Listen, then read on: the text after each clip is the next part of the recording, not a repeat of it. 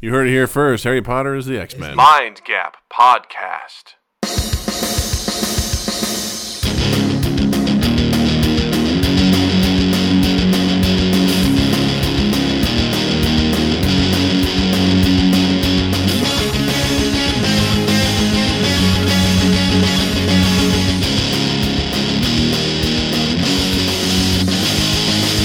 Guys, welcome to Mind Gap. I'm Doug, I'm Justin. and we are celebrating 2017. Welcome to the new year. guys, we did it. Already, doesn't it feel different? It, feels, It feels less sticky. it feels less deathy, yeah, you know, less sticky. a little sticky. It feels less Christmassy. There's more foreboding, like looming energy We're on in this. January, so January is already depressing. Right. Because you got shitty movies coming out, and uh, Not all of them are going to be shitty. most of them are garbage because this is where everyone drops their turds in the toilet. We'll discuss this. for for movies. I, I haven't seen January change yet. February, yes, but not January. That's fair. um, I feel like there's one movie coming out in January that I thought was going to be good, and I can't remember what it is. now. Monster Calls. Yeah, is that coming out in I January? think January seventh. is when yeah, it's that's going to be a good one. Yeah, but that's still early January, so it's still kind of like Oscar season sort of stuff. Oh, That's okay. So there's a carryover. two week point in January. That No, there's shitty a, movie. there's a one week. There's a one week point. if your movie comes out that week, it's Yeah. gonna suck. well, mo- yeah, there's like There was another one that was coming out though. I can't remember what it was. But Steven doesn't Skull's matter. movie. Probably. That's a fact. It's going to be awesome. awesome. Yeah, awesome. So uh, I'd like to take this opportunity to uh, revisit something that I said in a previous podcast when Matt Baker was on here. We were talking about legacy. We're talking about rap and hip hop, and you guys, you sp- specifically explained to me the difference between hip hop and rap. Sure. I just want to take this moment to say you are right. Yes. I got real nervous for a second. I'm like, oh man, Doug's gonna come out with like an argument. I'm gonna have to defend this Justin, you really he, I- he I got, was he like, got really tense, and he was "Ah, like his shit." eyes were darting around He because like, "Oh." I was "Uh-oh." I was like, all right, I got to remember what I said so I can so I can stand behind it. I was ready for a fight. He was like, "Shit, no." I uh, I just watched this documentary this morning, which wasn't depressing. It Ah. was called Stretch and uh, Babito. It was about these two guys in New York who had this underground um, uh, hip hop station, All right. radio station, and they had some of the greatest of all time come through Sure. uh, their radio station and do like freestyle. Like, Nice. uh, they had much of the Wu Tang Clan. Tell me they have video of all this in the they have all documentary. Oh. cassette tapes.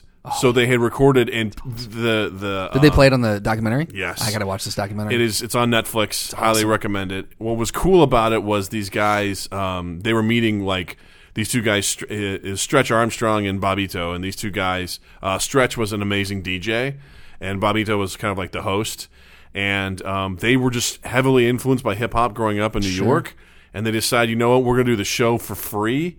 And it became so hot that like that was the place to go awesome. to get heard and to freestyle and to demo and like um, Nas, uh, Jay Z, Eminem, uh, uh, Notorious B.I.G. Yes. Like I said, Wu Tang. Yes. Um, a whole bunch of guys I've never even heard of. some heavy hitters Big coming through Pun, uh, Fat Joe. Nice. Um, all these guys were just rolling I heard through from Fat Joe in a long time. and what's great is he has a lot of these guys on and they're just they're reminiscing about the old days and they have the cassettes and they actually would play them for them like where they freestyle Yeah, yeah. and like um, seeing their reaction like Nas was listening he's like oh shit I don't even remember doing this like Ah, that's and you see their reaction to it and it was so hot that like a lot of guys back in this time because this was like early 90s to, to Yeah. late 90s yeah.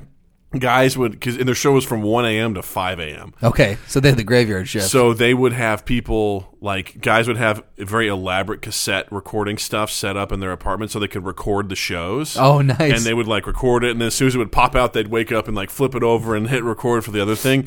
And Buster Rhymes admitted, he goes, "Dude, I was selling your tapes for five bucks a pop at school." he you goes, "Oh, he goes, serious? oh, I was hustling all over you Oh guys." my he goes, God. "I owe you guys so many pairs of like Pumas and Nikes and Adidas and stuff." He goes, "I got so much money off of that because everyone, because no one was awake." yeah, yeah. and these are real moments that yeah. people are missing. They wanted to hear that, and, and Yeah. and you know nowadays it would be recorded. You could find it online. Then that wasn't even an option. So yeah, There was a legendary one. There was a guy I don't know. I think his name was Big L or something like that, or Right. L. I'm sorry. I apologize for everyone who knows when I'm butchering it. But he and Jay Z freestyled on the same show, okay. and it became. This Did they Oh. do l- a battle? They didn't necessarily do a battle, Okay. but like. L like finished up and then Yeah. Jay Z popped in. It became like one of the most profound hip hop moments. That's in- really in cool. Hip hop history, and it's like people were blown away by the fact that these two guys who were unsigned were coming by the station, Right. And they were just hanging out and talking and Yeah. like in freestyling, and it became this place where it was uncensored. If you had, you know, just a couple bars, or if you had ten minutes worth of stuff, you could come in and freestyle. And They, just didn't needed care. to fill They probably didn't care. fill space. Yeah, It was just a place for people to actually come and actually get some time. And if you were on the radio at that time, it was a huge deal. Right, right. And uh, they actually broadcast through the World Trade Center. like there's a little antenna on Really? top. He goes, so you could hear us in the tri-state area, but it was this rinky-dink thing Yeah, that actually yeah. broadcast out. And people like they helped a lot of guys. I think I can't remember who it was. I think it was Old Dirty Bastard. Like this A and R guy heard him and signed him immediately. Was like, I gotta sign this guy. that's the cool thing about like with that it's similar to like how uh, comedians who are hustling Mm-hmm. and they're doing you know stage time every night they're just looking for any place that they can Yeah. do five minutes and they'll bounce around to 10 different clubs at night you know just trying to find a place to get heard and refine their craft this sounds like it was almost like that Yeah. where they you could you could it's 1 to 5 a.m you just swing through and you do your state you do your five minutes like Sure. you can get on and and it, it it it's it's very reminiscent of that you know just getting your hustle on and, and getting out there and and working the craft and Yeah. look i'm gonna pop into this radio station and i'm gonna appeal to these guys and just see what i can do Well, what was cool was it became the defining place to be. Right. Like you would have to like. at one point, this person was trying to get the Fugees on there, and Stretch was like, "No, no, You- we're we're, we're you not." you grossly miss what we're doing They're here. like, no, we don't want him on there. Then eventually they got him on. They had Lauren Hill like doing the really cool freestyle Yeah, yeah. or things like that, and, and that was the place to be because it fed a need and a, des- a want for this hip hop that wasn't really being found at that time. Hip hop was starting to really, you know, I would say probably almost reach its peak, not commercially, Hmm. but in the independent scene because. They specifically noted like the year 1997 and Okay. 1998, and I remember that distinctly because I followed music very closely growing up. I was a huge fan of music, and I remember the 1996 Video Music Awards on uh, MTV uh, were incredible. It was like Green Day, Bush, uh, Bruce Silversteen, uh, Smashing Pumpkins, like a- a- all these guys that I, you know, Springsteen, okay, whatever, but all these other guys I love because I was into the- idolized yeah 97 was uh, Puff Daddy, uh, Notorious B.I.G., Fugees. It changed it changed on on a dime. It Yeah. flipped entirely to R and B, hip hop, and rap. Interesting. Became the most popular thing. And these co- guys talked about from like 1990 to 97.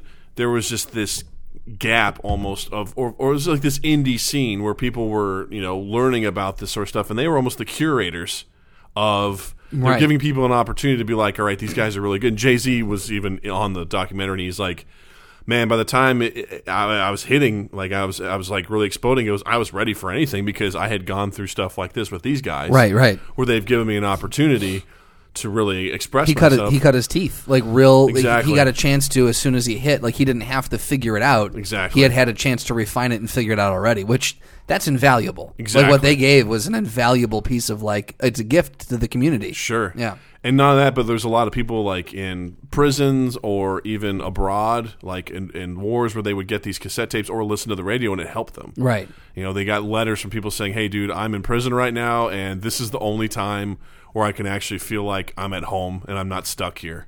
Or there was a guy that was in uh, Desert Storm who said he would get cassette tapes from this, and he goes, Yeah. he felt like he was back in New York. Yeah, and he goes, yeah. people have pictures of their family members and stuff like that. He goes, me, I had my cassette tapes. Yeah. he goes, I put them on. He goes, and I would actually feel like I was home again, and That's stuff really like cool, that. It was man. really Yeah. cool. So check it out. It's called Stretch and Bobito.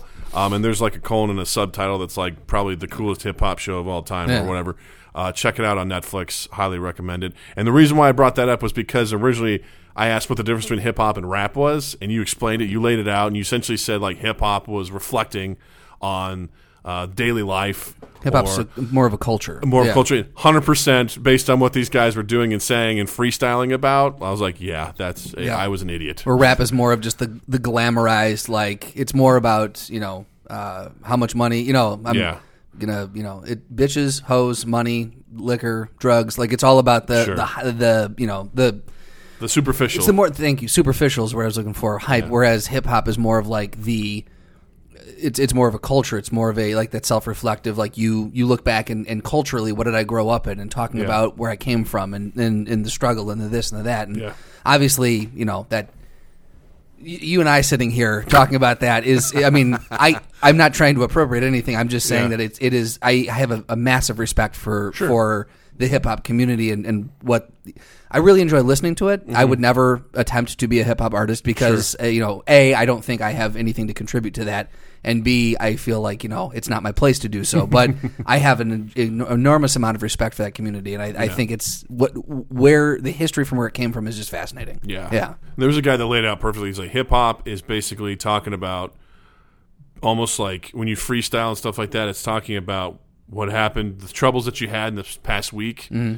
what they are, and what you've done to make it better and how you're doing okay now. Right. And I was like, wow, that's kind of pretty cool. That's a cool little message. Yeah. yeah. And they said that the true artists are the ones that can freestyle. He's like, those are the people that could really. you Well, they know, have something to say. Exactly. Like they and they know. well, I think that's that's an in, in indicator Mm-hmm. of a good artist, regardless of what medium you're in. Mm-hmm. Is the people who can freestyle? I look at them as they're they've got a good grasp on what their voice is. Mm-hmm. They know what their artistic voice. They know the message. They know how they're speaking.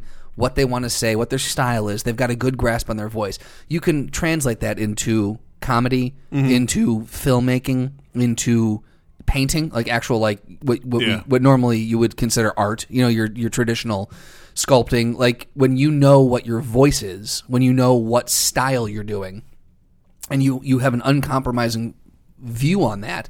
That is what makes you a master of your craft. So if you can freestyle, without a doubt, you don't have to sit there and, and work out the phrases you're going to say.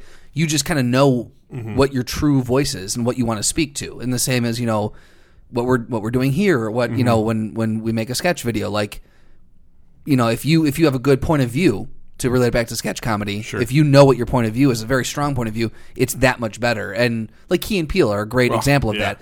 Amy Schumer's another good example. They know when they make a sketch, you know right where their point of view is coming from, and they are a master of their craft. So Mm-hmm. I feel like that goes to that point. I feel like that goes across all mediums. Sure. Yeah. So they mentioned in the in the documentary that things kind of fell apart towards like 97, 98. Uh, DJ Stretch Armstrong said he just felt less inspired by the music. Okay. Because he was really big. He and Bobito kind of had a little bit of a well, they had a falling out because Bobito was very focused on the lyrics, Okay. and Stretch was very focused on the beat because Right. he was a DJ. right. Sure. Absolutely. So he said he realized after the fact he goes most of the stuff that Stretch liked. He goes was just the beat. He goes, but lyrically, he goes the songs were very derivative. He goes they were very, they weren't very good, but he just liked the beats. Well, it was becoming mainstream, I guess. Yes, it- commercialized. as soon as it hit, you know, which is this. That's always such a double-edged sword because on one side it's fantastic because your art, your medium that you've been champion champ, uh, champion for and being and pushing it from early, let's say 1990 through 1997, like Yeah. that whole almost a decade of, of really pushing in the underground and this radio show came around and this and like all these things and obviously the genesis started earlier than 90s Sure. but everything it's it's been basically validated on hey look yeah we are we're accepting you into the mainstream now and and you've got a larger audience and people are paying you money for what you want to do and there's this huge validation but at the same time now with the validation and with the money comes the control Yeah. well now we want but we want it to sound more like this we want it to have this different message you need to appeal to a broader audience and so all the compromises start to come into play Mm-hmm. people are investing money, and in it's it. a double-edged sword. So I totally that makes sense that it would start to fall apart. The community that they originally knew was starting to change. they also mentioned too that the internet changed things too because Oh, I can only imagine. these guys, I think uh, Nas referred to them as like curators. Okay, of yeah. The music,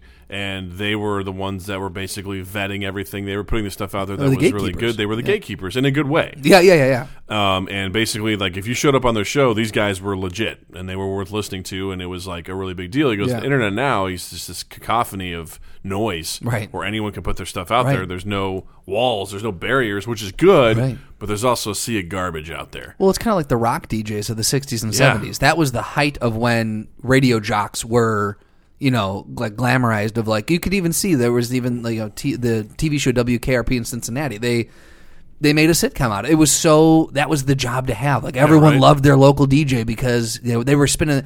They got to decide what the hot tracks were. Yeah. you know they got to, and you know maybe a hundred dollars taped to the record helped, or a bag Sure. of cocaine, or a hooker Right. getting sent to the studio. Yeah. maybe that helped. But they were the ones who generally were deciding this track's going to get played. You know, three times this hour because Yeah. people want to hear it, and I think it's good. Mm-hmm. And so that was it was in the same capacity, the gatekeepers. You know, yeah, the power in that sort of regard, Right, you know. which to, it seemed like these two, from what you're saying, almost you know stripped away all the um corporate intervention in radio and did the did pulled it back to what the rock DJs of the 60s and 70s would do and say Mm-hmm. Yeah. we're telling you what's going to be good because Yeah. we've studied this, we know this. Yeah, Yeah. and that's what I liked about it is because they were just truly passionate. Like, That's hey, awesome. They got they didn't get paid a dime, Right. for doing that. They just did it 'Cause they loved They it. loved doing it, Right. And the respect that those guys have in that community is is far and beyond. Like, like people love love them for what they did. And again, the best part of that documentary is when they, they put on a cassette player. Like a Walkman, and they put have them put on the the headphones and Sure. they listen, and they just lose their minds Yeah. because they're like, "Oh shit, I remember this. This is so cool." and uh, you know, I, I look at that sort of stuff, and it's like I was just thinking, I'm like, man, that's so cool because I wonder. I don't think they probably knew in that in that eight year span what they were doing, like Right. if it was really affecting. But it sucks because like you also can't hold on to that It's fleeting. Yeah. because that inevitably is going to change. Yeah. Like it's not going to stay because as it became more and more popular, eventually people saw money in it and they came in and that was There- that. and then the compromises started. Exactly, Yeah. and then everything else changed. So I, I kind of look at that too from the comedy perspective. Like improv used to be a really weird thing that you very know, underground community. yeah, and now it's extremely commercialized. You know, to a point Yeah. where it just churns out a lot of stuff. I find it to be very helpful. You know, in everyday life, I think it has more you know value than someone that's like you know just gonna throw their you know song up on wherever SoundCloud or something and not get listened to. I feel like at least with improv, it does have some benefits to Hmm. it, but it makes me wonder a lot about like the commercial commercializations of a lot of things, like with movies. When you and I talk about movies a lot, Yeah. how things come out the way that they were. I mean, I was reading that Rogue One originally had a much more depressing ending, Really? much more depressing ending. And if you look at the teaser, the first teaser versus like the last trailer, Yeah. drastically different. I'll have to go back and watch those. There's a ton of scenes in the teaser that and and and words that are lines that are spoken that do not show up in the movie itself. Interesting. I'll have to go back and watch that. I did not even catch Yeah, that. people were picking were really analyzing that. They're like, there's a lot of things here that are not Yeah, yeah, that yeah. are yeah. not showing up. And I was like, they obviously reshoots and things like that. But that one was very because I'm usually I watch trailers enough to the point where I know a lot of those scenes, and I Yeah. know I noticed immediately because one of the shots from the teaser was Jen Erso and her, and her guys running on the beach. Yeah. While the ATAT walkers were shooting at them, that didn't happen. We didn't Right. see that because she was actually, if you look closely, she's holding the data, the data Oh, thing interesting. while she's running, and that that didn't show up. Uh, there was a shot of uh, Ben uh, Mendelsohn's character like walking all along the water. Yeah, yeah. You know, like with a di- with an ATAT that was down. That Yeah. didn't happen. Oh, I'll have to go back and look at these. In the first trailer, there was a shot of like you know Jin walking on the skywalk, and a Tie Fighter kind of pops up in Yeah, front yeah. of her. That didn't happen. Yeah. So like, there's just a lot of things that didn't show up that I'm like, huh. I really would love to have seen an earlier cut of that movie to be like, Absolute- how depressing was this? Absolutely. Well, how could they? I would love to know how. Yeah, they could have done it more depressing. 'cause Right? It was. It wasn't depressing. It wasn't hopeful. At, well, I mean, it was though. Is the thing Yeah. like it wasn't? It was. Guys, there's a lot of sacrifice in that movie. There's a lot of sacrifice. It was a little. It was sad, but it, I didn't walk away going like, "Holy shit, I'm depressed." Like, Yeah. so I'm wondering like how what they could have done to make it It depressing. almost Yeah. like takes the, the the title of A New Hope in a different like meaning. You right. know, like, uh, there's a new look, hope because this hope got lost. Like, there's some. There was a crushing blow. Hope- now we have a new Hope was a big theme in Yep. the, in the in the movie, Right. And you know, you know, rebellions are built on hope. You know, So I've heard. um, and it makes me th- think that a new hope. I was like, well, what does that mean? Does that mean Luke Skywalker, or was it mean there's a new hope for the galaxy because the rebellion has officially solidified, Right. And they're moving forward to fight the empire. Right, right, right, right. So like again, that's the beauty of this movie is it actually works as a again back to the prequels that I said sucked aside from Indiana Jones and the Temple of Doom, this one is incredible. It absolutely takes the story and enhances it and makes it better. which blew my mind at how well it could make and enhance the story. and Wait, make it Temple of better. Doom Ah, was. That was a prequel. I, I always struggle with that. I always forget. like I, I know we you talked about proudly this said before. that during that episode. You're like, ah, it's a prequel.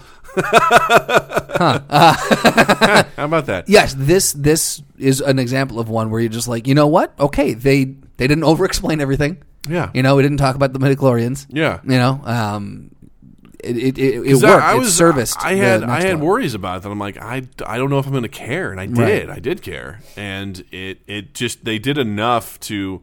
They had. I feel like they had so much respect for the source material Yeah.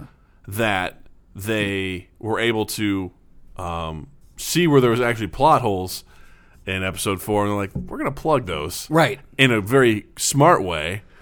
And we're also going to have some great Easter eggs and things like that. We're going to use old footage from the original episode four. Right. You know, we're going to do all this stuff. It was almost like an homage, like a beautiful homage I to want- the original trilogy. I'm wondering if it were that was possible because we are now in what we've talked about before and what I heavily consider the golden age or one of the golden ages of entertainment. I know back in the back in the early early days of movies that was also known as the golden age of, of movies or whatever. But I feel like with TV the way it is now and all I mean your production values on a lot of these things are through the fucking roof. You're Yeah. making you're making hour long movies every week like with between you know Breaking Bad and you know um uh Walking Dead and, and Game of Thrones and every week it's it's it's it's a mini movie is what Yeah. it is. The production value is staggeringly high and it's not your law and orders anymore. You know what I mean? Like Yeah. with with law and order was definitely you could see The formula is All right. smacking you in the face. Formulas there. You've got your you've got your one set, your office set, your Yeah. your precinct set, your interrogation room set. your court set, and then some outside shot. Like that was about about about what you had.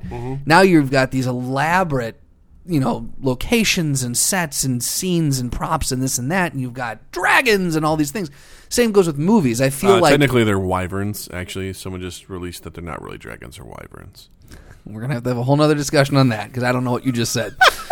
but uh, no, I think I think the same thing with movies is that people are taking that element of television and reapplying it to storytelling in movies.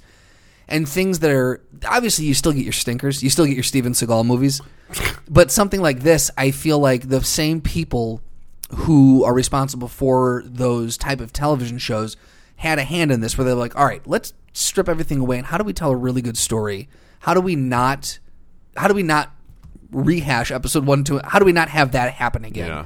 how do we make it dark tie it in perfectly do just enough so like i think there was a lot of thought put into this Um, I'm thinking also just like as I was just thinking about all the we we having a golden age. I'd say there's a golden age of entertainment in general. i agree i agree Yeah. totally yeah and I'm thinking because I was I was thinking I was like, well, movies have come a long way, but there's a ton of movies that are like sequels. Like that's all they are. yeah So much to the point where people put lists together of like these are the movies that are coming out this year that are not based on anything. They're original works. and i'm sure that the list is shorter than that It's- of yeah. yeah exactly and and I think that's also where we can enjoy. Well, first of all, I'll go back to what you're saying about the formulas. I fucking hate formulaic shows, which is why when we talked about last podcast about Agents of Shield, E it just stunk of a formula. Right, It right. did in the beginning, and I think it's probably changed, but it's it's got to follow that format. Right. Because that's what people are used to. And I It's can't also stand network the TV. I format. mean- Cannot stand the format. Yeah. I hate the formulas. It drives me crazy. I would so, be very curious to. s- No, I'll, we'll save that. Go ahead. Go Okay. ahead. I'm gonna. I'll make a note to come back to that. so for me, when I see a Daredevil or a Luke Cage or a you know uh, Game of Thrones, um, you know Rome, which I just finished rewatching, highly recommend that show. Um, and the story flows; it just tells its story. Right. I'm like I'm inspired to see what that leads us to down the road because I love the fact that people I always say this innate thing when people buck the system in a good way, like what Napster did with the music industry, um, things like that when they basically are like, fuck you, I'm gonna do something different and it's like so refreshing. Yeah. It's like, oh, I don't have to pay twenty one dollars for a full fucking CD. I can just download it at my own convenience and put it on a device Right. that allows me to hold thousands and upon thousands of songs. Amazing. or you know, and that causes everything, all the prices and everything to come down because they're being, they were being douchebags, Right. You know, it's the same thing with like you know.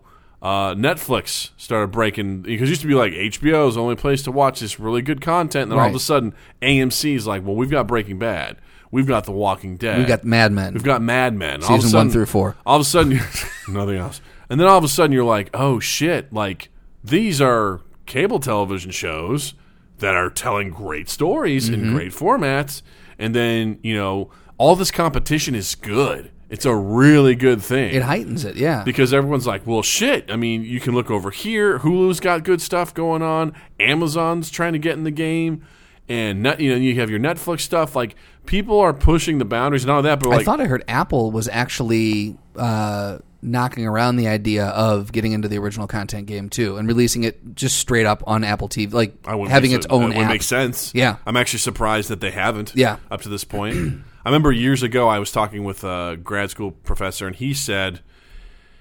He was kind of a douchebag. I won't say his name, but um, Glenn, yeah, Glenn. Um, he's very about himself, but his his theory was that Amazon was eventually going to start its own record label because it tracked all the preferences of everybody all the time. Yeah. they said it would be really easy for them to create kind of music and then su- and give it to them and sell it to them, and then also suggest other stuff. Mm-hmm. And I think people have obviously taken that since then. This was back in like 2006. Sure, yeah. and repurposed it. that would be an. I mean, But you've- I was you've like- got the metrics. he also was like at that time he goes streaming is going to be the wave of the future he's like you know he's like people aren't going to download anymore he goes once we fix our internet problem as far as like the bandwidth he goes, Yeah. people are going to stream they're not going to need to do that and i was like that's crazy talk Oh, really? and then sure enough Ta-da! Yeah, Ta-da. here we are, 2017, and yeah, it's yeah. exactly um, so which is kind of interesting to see what people are doing but i i i get excited when people buck the trends with with their new formats Yeah. and stuff because for me i just want to i want to see a good story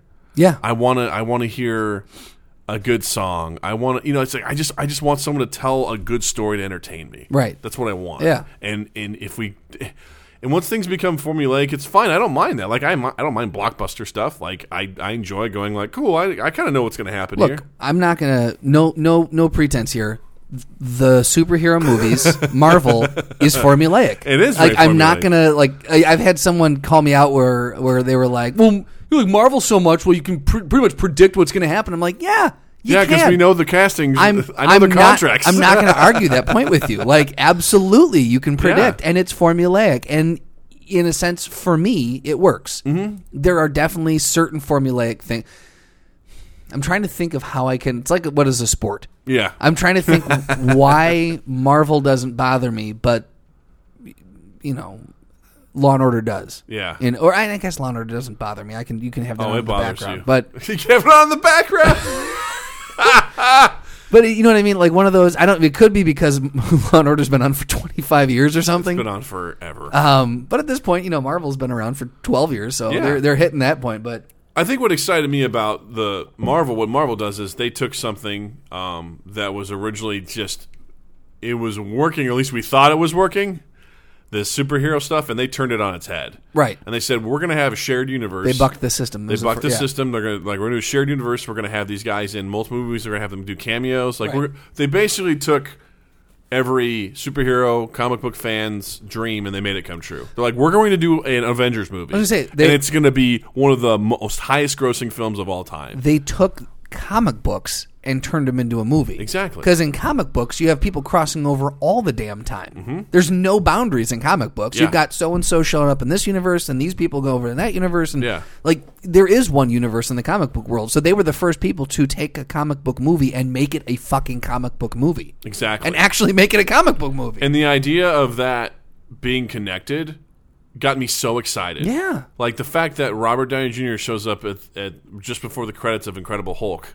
Yeah, To yeah. talk to General Thunderbolt, which is one of the dumbest names ever, but um, you know, basically just to you know antagonize him. I was like, "F- oh my god, it's happening! Like Right. this is true. We're in it! This is actually happening. And the thing is, it still gets me excited because the Yeah. Spider-Man Homecoming, Yeah. when that la- when Donner, Downey Jr. showed up, and then at the the last sequence where you see him fly in the Iron Man outfit, I'm like, yeah. oh cool, they're bringing a. I have no doubt Yeah. that someone was going to show up, but still course. to still see it, you're even to this day. I'm like, oh yay, that's Yeah. that's exciting.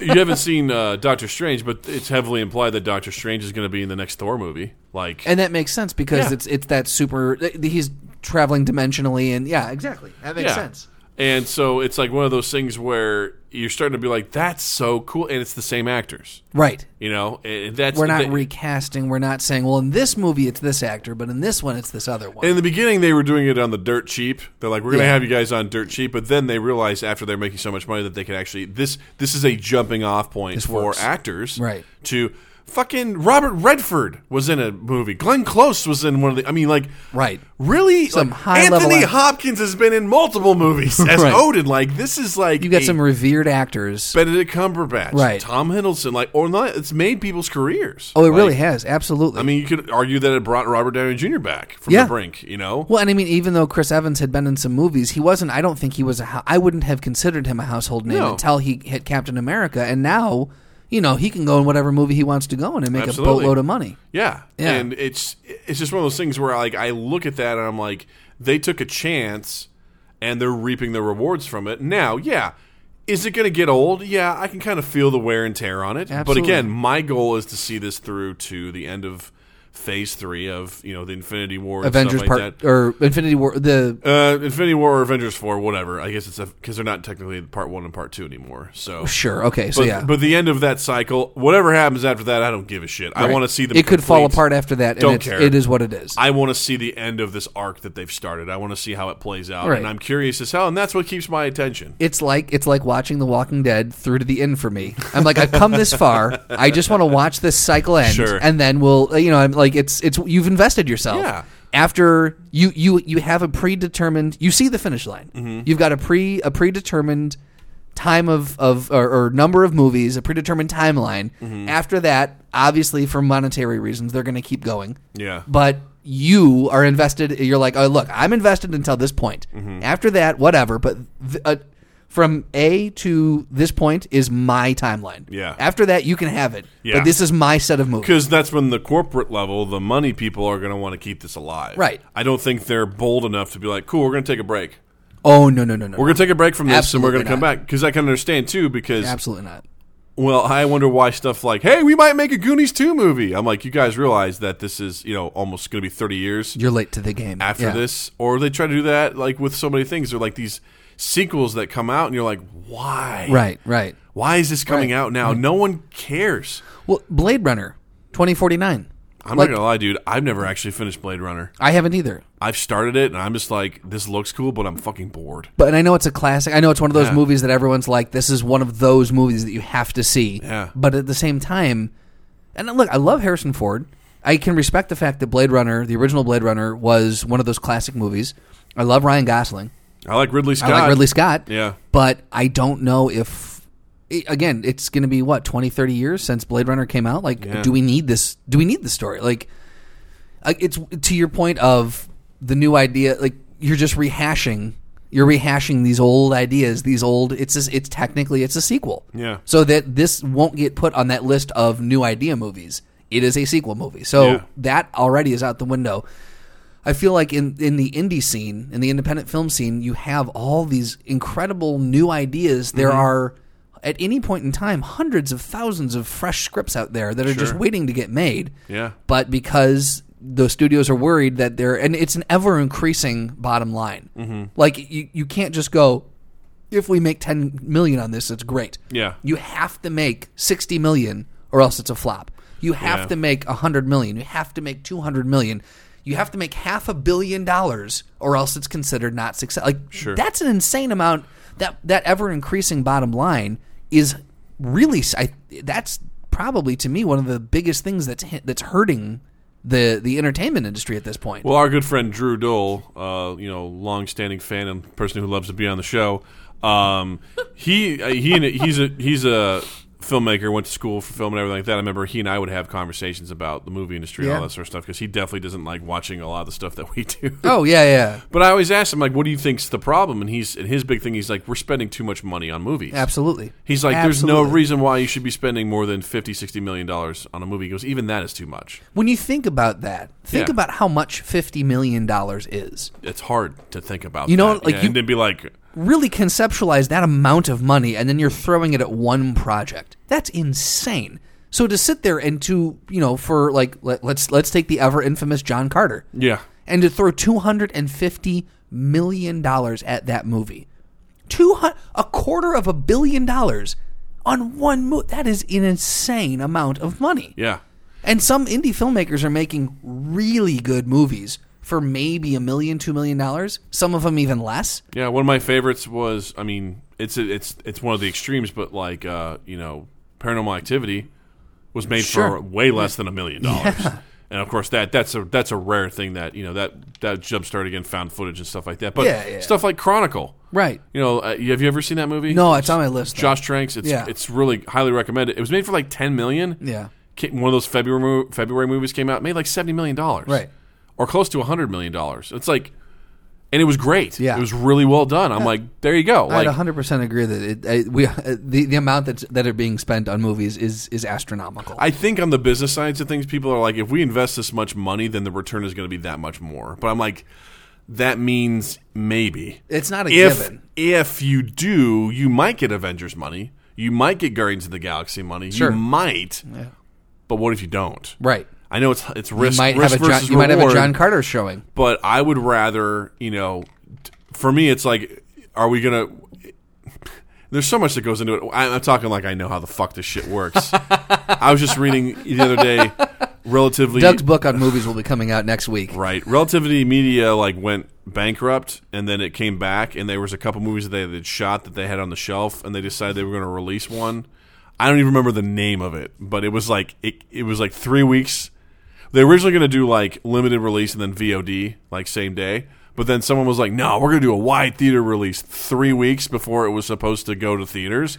No one knew about it. And I to this day I'm like, what the fuck is this movie? I never heard of it. Like, I don't know every single movie that's coming out, but I Yeah. t I I I tend to keep track of that sort of stuff. And it had Kate, uh, Kate uh, Beckinsale. No shit. She was in it. She was like the lead, and I was like, what? I d- don't fucking remember hearing anything about this. How long ago was that? it was like this year. No way. I was like, what the fuck? Like, what are you doing? Like, I know there's so much that goes into I distribution, need to look at- marketing. Look this up. Um, find Kate Beckinsale on IMDb. You sure it was Kate Beckinsale? Yes. Okay. Because she had blonde hair, which was very odd. and then they have another fucking underworld movie that's coming out. Yeah, which again, we don't need that. It's like the fifth one. I saw the first one like when I was in college with Jill. I remember that was one of our f- not one of our first dates, but I remember we going to see it, and I just remember it being very forgettable. Yep. oh, actually- now I'm sorry. Just to also point out, IMDb is doing originals now too. Oh, really? Yep. That actually makes a lot of sense too. I mean, them of all people. Yeah, right. They, have got all these ratings and like, sure, Yeah, they that can really makes sense. aggregate- But I get I get just so upset when you know you think about because that's when you look at something like Suicide Squad, this movie which is complete and utter garbage and horseshit, and I don't recommend anyone see it. Yeah. Was it the disappointments room? Yes, that's what it was. That the name of that just sucks already. The disappointments room. Yeah. Oh, Lucas Till was in it too. Interesting. Ah, Luke. Luke Till. And the Funky Bunch. Michael Landis, who's in uh, Game of Thrones. Yeah, I mean, outside of her, it's a relatively forgettable cast. Yeah, Sure. But again, it was like boop, just into the it, out of the ether, into the ether. yep. yeah. Well, that's so funny. but I get, you know, I get frustrated with. I've always struggled with the idea of art versus business and how they they coexist. Okay, And I understand that in order to sort of achieve that beautiful balance, you need both.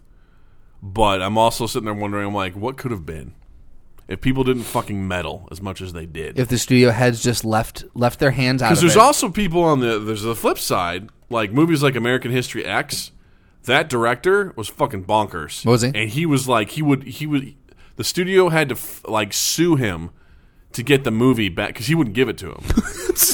Like he's like, no, no, it's not done. He like he was editing it for for an, an inordinate amount of time, just insane amount of time. Have you ever seen? Uh, have you ever watched Entourage? No, There's there's a movie that they they make in that Uh-huh. where the director basically does that. He he takes the film, Uh-huh. heads off to like some like southern South American country or something.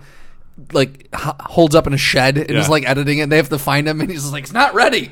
He ends up like leaving on a motorcycle. Yeah. like he's basically like an insane. I wonder if they they it might- basically it might yeah. be based on that guy because that's how that guy was. He Yeah. would just refuse, and he's like, "This movie's gonna be." He's like, he was like so against it, Yeah. and it became one of like the best movies, Yeah. in cinema history. But he fucking hated it. Like he was just like, "No, studios." That guy's like, that guy's fucking crazy.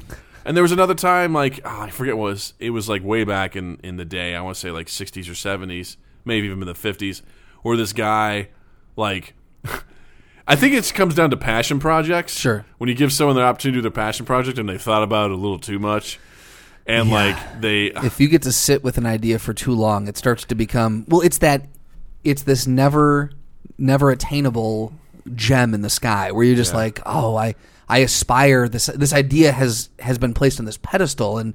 I, I aspire to to you know reach the peaks of what I know this idea could be, and it's this glamorous. Yeah. And it's like, dude, you're way overthinking this. well that and it's like you also never look at it ob- objectively No, yeah, which you is why a can't. lot of those really good directors will um, do sort of just like like i think was it uh, Soderbergh was like he's like I do a movie for me and then I do a movie for the studios. Right, That's so I kinda can how we do it. Keep a separation. on I have Uh, yeah. a feeling that like when you do the one for the studios, you're very objective. Your heart's not necessarily in it 100 percent Right. because you're you're just you're, this isn't your passion. But Right. at the same time, you're like, cool, we got to make a good movie. So you're a little more like, okay, this has to go. this little more has to stay. pragmatic, yeah. Give me more. Pra- as opposed to no, I know one of the movies that was like a passion that didn't do well was Toys.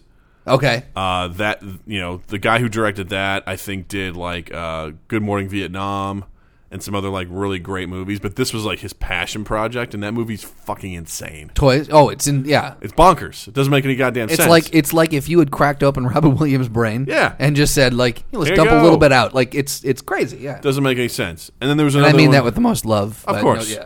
And there was another guy that like I can't remember what it was, but I think he he created this giant set of like Egypt or whatever, so that it could be destroyed or used in the film or whatever. But they actually had to bury it because they had no way of like transporting it because it was so goddamn big. So it was like buried somewhere like in the desert.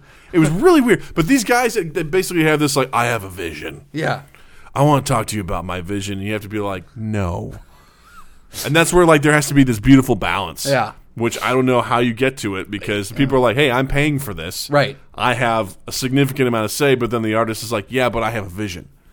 And But you're you- funding my vision. And you hired me for a re, and that's that's the whole. Chris Hardwick go- goes off on this all the time. Yeah. Where he's just like, he, on on his on Yeah. Nerdist, he always talks to to people about like you know if they would just if the studio execs would get out of the way Mm-hmm. and l- the, let the people that they hired do the job they hired them for. Yeah. because that's the thing that drives him nuts is that they'll hire you because oh we love what you do, and then they're like okay but do it this way and it's Yeah. like well that's not what I do though. Yeah. You hired me to tell me what to do. What any monkey could do Yeah. could follow directions. Sure. You hired me because you said you like what I specifically do. Yeah. But now you're not letting me do that thing. It's it's such a contradiction in, in, in terms well, of it's not like that in any other business where it's like, hey, I'm going to hire a director of marketing. It's like, cool. So you expect that they're going to direct the marketing stuff. Right. You don't go, cool, you're director of marketing, but here here's what here's all the marketing stuff we want you to yeah. yeah, it's like no, I'm going to do the marketing for your company, or you know, it's like We want or- you to update the, uh, the the monthly newsletter template, Yeah. but use this template. Yeah. it's, It's like- like, well, wait a second, I don't. hold on. You you, you gave this to me so that I could just go and do it, Right. And We obviously, want to I'll, rebrand, but use this logo. I'll, I'll- I'll take direction, obviously, but I'm also here to do it and take responsibility for how Exactly, this stuff yeah, works. so yeah. I think. I think it, that works in any business. The good people are like surround themselves with people that know what they're doing. right. They speak so they get on the same page, and then they let the people execute. Exactly. Yeah. It's th- yeah. That's so. It's the same thing. It's like, hey, I'm going to hire you to do this film, but I have problems with it. Right, exactly. Like I wonder. I, th- I think back to Suicide Squad, and everyone was given you know Batman v Superman shit for being so dark, and Suicide Squad was going to be really dark. I'm like, I wonder if they just would have left it. I bet you. Well, yeah, they. If they just would have left it, and this kind of like what because When they finally recut that and the executives looked at it, there's no way they looked at that and been like, nailed it. Fucking nailed it. Oscars, Guys, open we up. just we just made a good movie. I think Someone deliver this to Oscar because we're getting one. deliver this to Oscar, you know, because I mean, I, I I think they brought in two different teams of people to edit it. which is ridiculous because the yeah, I mean that that right there is, spells disaster, and it, it shows in the final cut too. Yeah. Obviously, Well, not only that, but you know what people really responded to was the fun, flashy sort of like trailers that came out for Suicide Squad. So they had the guys that edited that re-edit the movie in that sort of, that's insane. and so That's that's the, the one of the worst calls you could make because So- editing a ugh. trailer is so different than editing a yeah, narrative. it's like the ballroom blitz sort of stuff, you know. Whereas the first one that they showed at you know Comic Con, which wasn't supposed to really release to the Yeah. public, very dark, yeah. very somber, and I was like, I like it. I don't. I've I've always liked that in, sort of stuff. in in that realm in like uh, because the thing is like everyone's basing this off of like you know the I, I don't want to keep harping on Marvel but like on the the Marvel like there's levity and there's fun but then there's danger and excitement and oh like it it's got that nice like Disney balance you know Mm-hmm. with yeah, especially Guardians of the Galaxy I would say probably is the best example of that with Batman vs Superman, DC Comics, and and again, anyone who's listening who is a, a more of a comic book nerd than I, which it's not hard to do, um, you know, please feel free to correct us in the comments. But from what I what I can glean off everything is that DC Comics has always been darker. Their Depends mo on- has always been a little bit a little bit more like in the in the serious realm. It depends on the character, because like Superman is generally, you know, Metropolis is light and bright, and you know he is like. Right. There's a stark difference between that and Gotham. W- Right, And right. obviously, Batman's world is darker, and th- darker things happen in that Right. world than say Superman, where he's you know doing. He's not saying that dark things can't happen in Superman. I mean, Injustice, that comic book Yeah. series shows us Lois Lane getting murdered right out of the gate. well, and- there you go. Yeah. and Superman kills the Joker, and then that sets off a whole turn of events. You know, where superheroes are fighting each other. Right. Um, but But I feel like I'm okay with DC if that's the tone they're going to take. I, I mean, everyone else Double can go, down and go with it, Everyone man. else can go cry because, like, I think that's great. If you're going to make that that creative decision, then make that creative. De- stick to it. Yeah. Like you said, dig your heels in, double down. Be like, look, this is it. Yeah. We're, we're we're we are placing our flag here. This is how our movies are going to be. This is how we're going to distinguish ourselves Sure. against Marvel, or not against, but separate ourselves Yeah. from Mar- like we're not making the same movie. Yeah. We're making our movies Sure. and we can coexist in the cinematic the, the larger cinematic universe because we have two different tones and that's totally fine by it's me no different than I remember going down to Disney World and then spending a few days at Universal Studios. yeah And I was so thrown off by how much Universal Studios like intentionally compared itself to Disney. right Like I remember waiting for uh, Shrek 4D, and the guy there was a guy that was like, you know, getting everyone prepped and ready to go. He was on the mic. He's like, you know, over here in Universal, you know, we don't worship some rat, you know, really for whatever. And now that I saw some of their commercials where they were like, you know, we're cheaper than Disney, I was like, guys, you are not going to compete directly with Disney. No. carve out your own niche, Right. And and and it's, it's be like, hey, we're not Disney. Here's what we offer. Right. We offer the Marvel section, not for much longer. You know, we've got Harry Potter. Right. We've got show what you are, how you are different from Disney, Yeah. but don't mention Disney because I will then infinitely be like, you're not Disney. I Right. like Disney better. right disney disney has such a such a stronger hold in that area yeah, And it's the same thing like with DC. You don't have to be Marvel. Like the the Dark Knight trilogy was not light. No. They had some jokes and stuff in it, but it was dark. it was and, it, and rightfully so again they Yeah. tonally it fit with that Sure. with that character Exactly. So I was like, if you're going to do that, because here's the thing: if you have, you know, s- you have, you have. Ba- Let's say Batman v Superman was what it is, what it is. All right, and then all of a sudden, let's say Suicide Squad was successful with its, you know, Guardians of the Galaxy as sort of like whatever. They're in the shared universe. right How does that tone No. match up? No, it doesn't. Because I would argue that Guardians of the Galaxy is eclectic, but still fits the tone yeah yeah you know, absolutely there's still a lot of stuff going on. It's very much a, um, you know, uh, I'm forgetting the director's name, Gunn. Uh, Tim Gunn. Tim, it's not Tim Gunn. tim no i'm sorry that's the that's the that's that's the design or the uh It's not Sean. I want to say it's Ah, Sean. Crap, sorry, that's my bad. God damn Um, it. Whatever. But his his um his vision and his tone is very much did he do part captured. two too? James Gunn. my James bad, Gunn. Yeah. Which, by the way, did you see the uh, the movie that he wrote?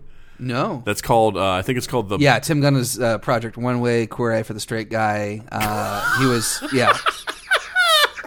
not quite the He's, same. he's the fashion expert. Yeah. Gotcha. That's that's my bad. My bad. uh, so James Gunn wrote a screenplay for uh, I think it's called the Barkley Effect. okay. It's about uh, people who show up to work at an office, and um, all of a sudden there is like a broadcast over the uh, over the system that says that um, five people need to be killed in the next thirty minutes, or you'll all die. I'm sorry. Tim Gunn was not in Queer Eye for the Straight Guy. I apologize. Sorry. I just want to fact check myself. and that is my bad. Sorry. Uh, so he wrote this movie. So there's this movie. I, it- if you can look up and see if it's called the Barkley Effect or something like that. Um, I think that's what it is. I could be wrong, but regardless, oh, it's called Dawn of the Dead. That's what you're that's looking that's for. not what it. Sorry, Scooby Doo. No. Is that what you were looking Nope. for? No. Nope. Okay. Uh, hold on, I'll get there. Writer, the Belco experiment. Belko experiment, the Barkley Effect. Why Belko not? experiment. Oh, but it uses the same. Um, uh, what's it? Michael Rooker. Michael Rooker's in there. Yeah. Uh, Dustin Demolshin, uh, who was in Ant Man, he played the Russian dude. Yes, yes, yes, yes. Uh, it's got Sean fucking- Gunn, which I'm assuming is related to, to James That's Gunn. that's his brother. It's oh, got John C. McGinley's John in there. C. McGinley's Tony in there. Goldwyn, who's yeah. uh, on Scandal. Uh huh. Okay. So that's a basically, fun cast. These people are trapped in a in a corporate office. Like, Oh, that's this one. yes. Oh my God. James yes. Gunn wrote this movie. That's an insane movie. Jesus Christ. So if anyone's not familiar with this movie, it's not called the Barkley Effect. It's the Belko Experiment. the In a twisted social experiment, 80s Americans are lo- 80 80 Americans. eighties 80s Americans are time traveled to the future. God damn it. 80 Americans are locked in their high-rise corporate office in uh, Bogota, Co- Bo- ah, Bogota, Colombia, and ordered by an unknown voice uh, coming from the company's intercom system to participate in a deadly game of kill or be killed. Yes. If you haven't seen the trailer, there's a red band for it. It's insane. Basically, it's like people have to die. A certain number of people need to die in the next certain amount of time, or we're going to kill everybody. Right. So people like Oh, all yeah, of it a was like sudden, they, we need uh, 10 people need to die in the next, you know, half hour or Yeah. 60 people will be killed or Yeah. all of you will be killed or whatever, yeah. So all of a sudden, everyone's like, "No, there's no way!" And then like all of, like this iron stuff co- covers all the windows, like shields the whole building. People can't get out, and all of a sudden, people just start killing each other. Well, and I think there's like implants in them. Yeah. Like if they don't do it, they somehow Heads explode explode. or some shit yeah, like I don't that. know how they got. I'd love to see logistically how they pulled that up. uh, so James Gunn has written a, m- a bunch of different stuff. Abby's here. hey, Abby. She says, "I love James Gunn." I love James Gunn. So again, I ask if if Suicide Squad had been successful as being silly, right. how would that have fit in with the rest of the universe? Because we know it's directly connected to Batman v Superman. That Right, would have been exactly. weird. Exactly. Yeah. There's another dog in here. There is. Who is whose dog is that? I don't know. Abby found a friend, just pulled him in. There's another dog. That's here. that's Buckeye. oh, that's, Buckeye. that's, I was uh, like, I don't know this dog. Beth's sister's dog. that's awesome. I was like, uh, Dude, there's another dog here. I was like, I don't know. I was like, did Abby just kind of roll in a ball of? Fur? I thought she had another like toy in her mouth. I'm like, no, that's another dog. She let another dog in here. Absolutely. that's hilarious.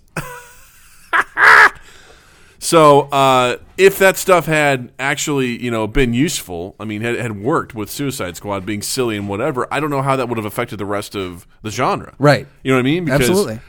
I mean, I. And again, I would also say that if they're villains, they shouldn't be silly.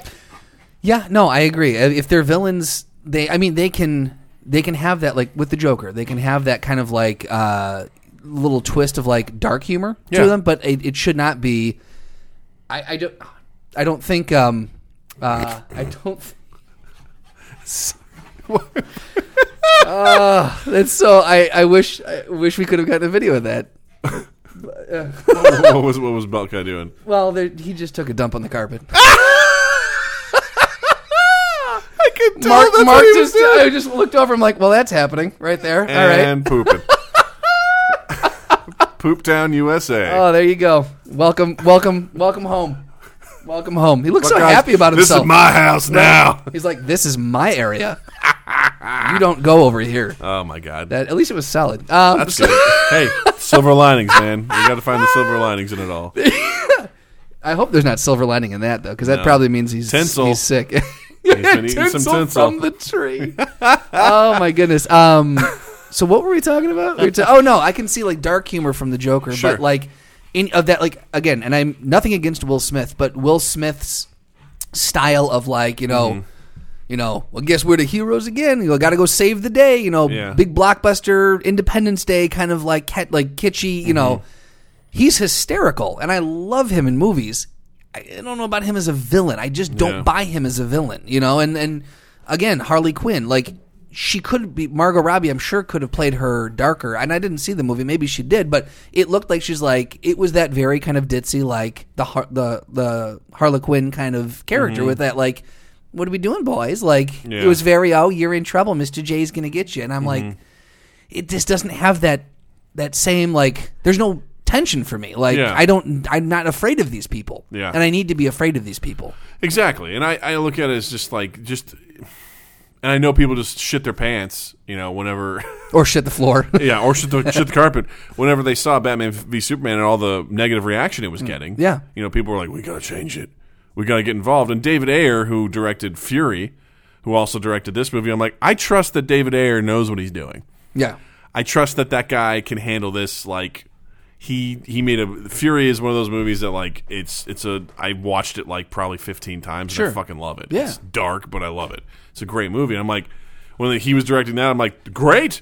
Let's see what he does with it. Right. But it comes with a pr- it comes with with this tag of like, well, if you're doing this property. There's going to be a lot more people involved, kind of like with Josh Trank and Fantastic Four. Sure, sure, sure. Now that has multiple stories about what Yeah, was I going mean- on on, but I know that Fox was involved, and they were, you know, things. that- It, it, it's just it gets to the point where it really upsets me because I always wonder what could have, what could have been, sure sure sure yeah what could we have actually created here? yeah it could i feel like fantastic four still could be done well but it needs to be I- it, it needs to be one cohesive thought not two different directors it needs to not be have all these other like it just needs yeah, i mean yeah Yeah, I mean, because I look at situations where uh, you know, like if you know, let's take Mind Gap. If someone was like, "Guys, we like what you do.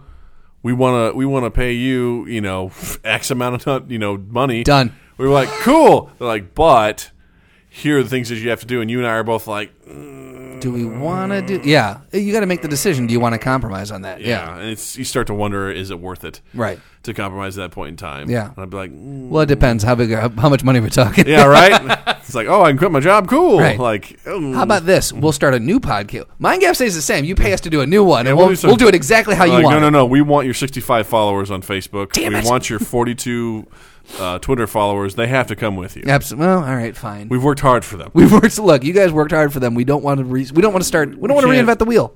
We can't. We can't try and get a whole bunch of new folks. All right, we got to keep your original core group in there with you. And I'm like, okay, And you guys have to get rid of the throwdown. no, sorry, no deal. In that, in that, in that capacity, then let's stick it to the man who's trying to get us to get rid of the. Throwdown. You know what we're gonna do? The throwdown. So you're like, unti- you're like, shit. Did I just ruin that segue? I, I could not figure out how to get. I was like, I have an idea of how to get there, but I can't find the word. So it's time for the throwdown. Throwdown! Yay! Um. So fuck it- you, corporate America.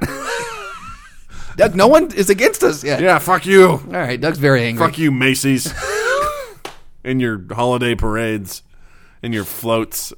gonna do a throwdown throwdown based off of all of the uh, the Macy's. yeah, corporate America. exactly. Corporate America throwdown. All right, so it's gonna be the Snoopy balloon versus the McDonald's versus Taco Bell. Go. exactly yeah first the Dora the Explorer balloon go.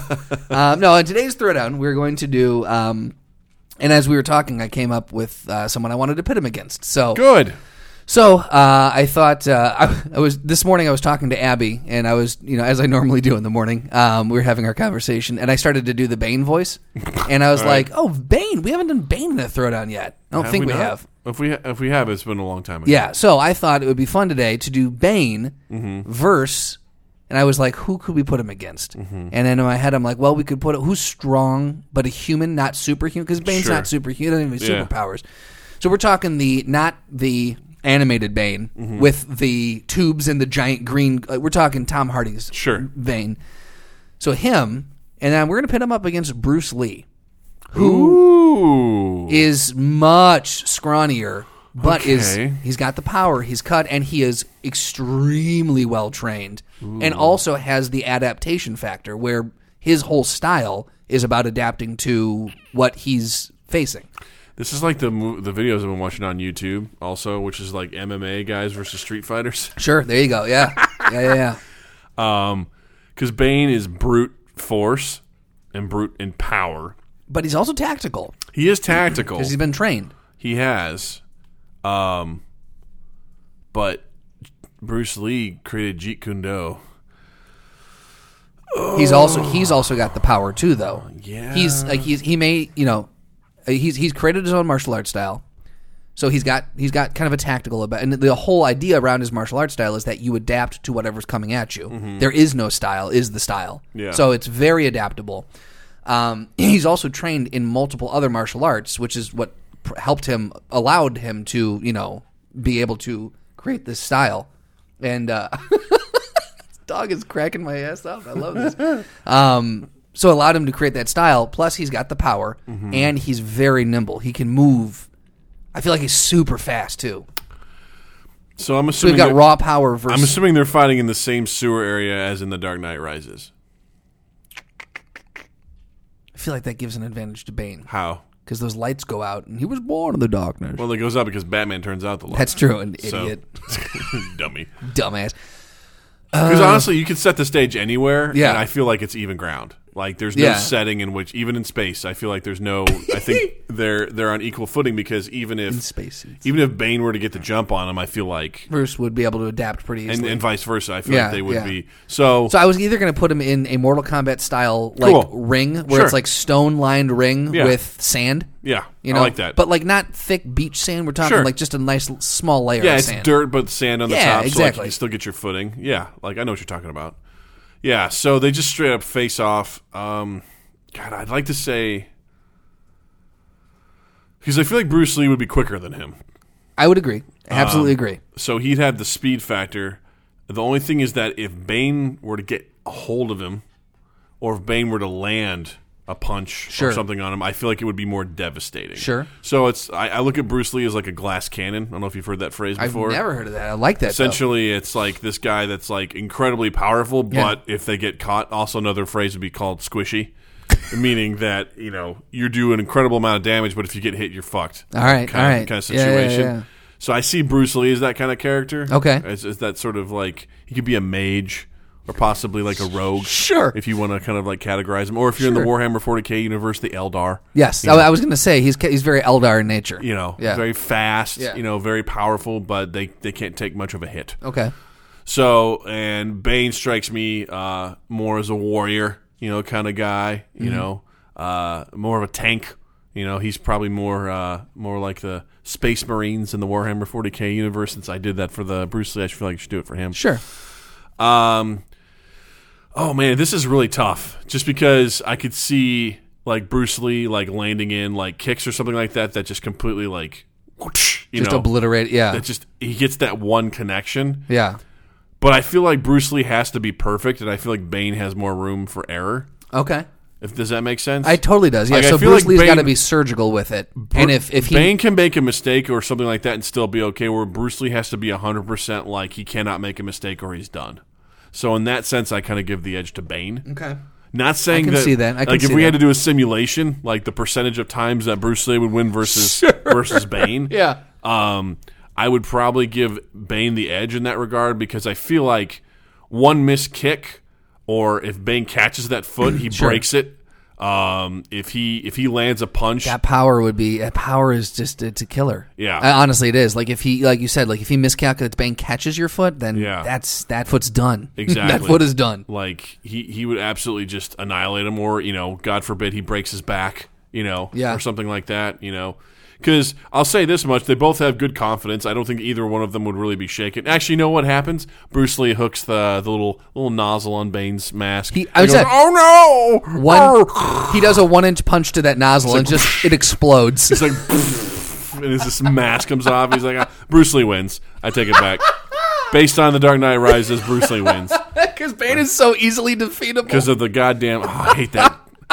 that movie has flaws, and I like it for all of its flaws, but that pissed me off so much when that happened. Lucky punch, Batman. He's like, "Psh, oh no, my maintenance wasn't done this morning. and then Batman just beats the shit out of him. Does Like, anyone have rubber cement? Oh no! Ah, he's so I mad. need to so, yep. reattach So yeah, my Bruce Lee wins. valve. Bruce Lee does does a, a heel kick, you know, and and just you know that's it. All right. Game over. there you go. I was just I was like, what am I thinking? No, it's over. Bruce Lee wins. Bane, Bane is such a pussy when it comes to this. I love it. Ugh. There you so go. Fucking angry.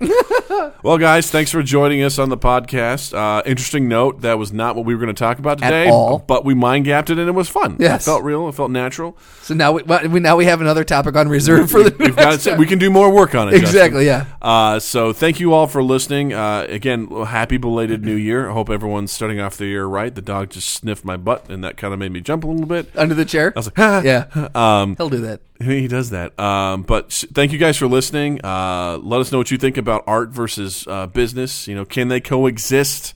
What's the perfect balance? What's going on with these movies, huh? What's the right amount of money to invest in a movie to get the right return? I want show your work. show your work in the comments. Uh, you can find Mind Gap on Facebook. Uh, you can also find us on Twitter at Mind Gap, uh, p- Mind Gap Podcast, Mind Gap Mind Gap Podcast, Fucking podcast. Mind over Gap here. fucking podcast. Uh, and Justin has a website. You can find me online at justinstrandland.com. You can listen to this podcast as well as the other one I do every Monday, or pretty much every Monday, with Milo Stevanovic. It's called the Best Bar Podcast Ever, and it truly is the best bar podcast ever when we post it.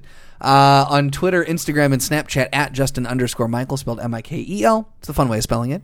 While you're in the online realm, check us out on iTunes or any other podcast subscription service.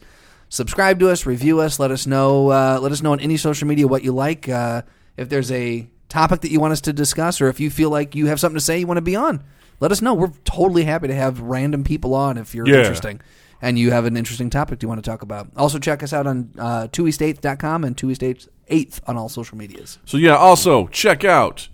Uh, s- uh, I can't remember the, what the name of the documentary. It's like uh, Stretch and Bobito on Netflix for the whole hip hop experience and uh, new game I've been playing recently called Craft the World. Check it out on Steam. It was on sale for five bucks. It's totally worth it. You'll lose your life over it. Mind Gap Podcast.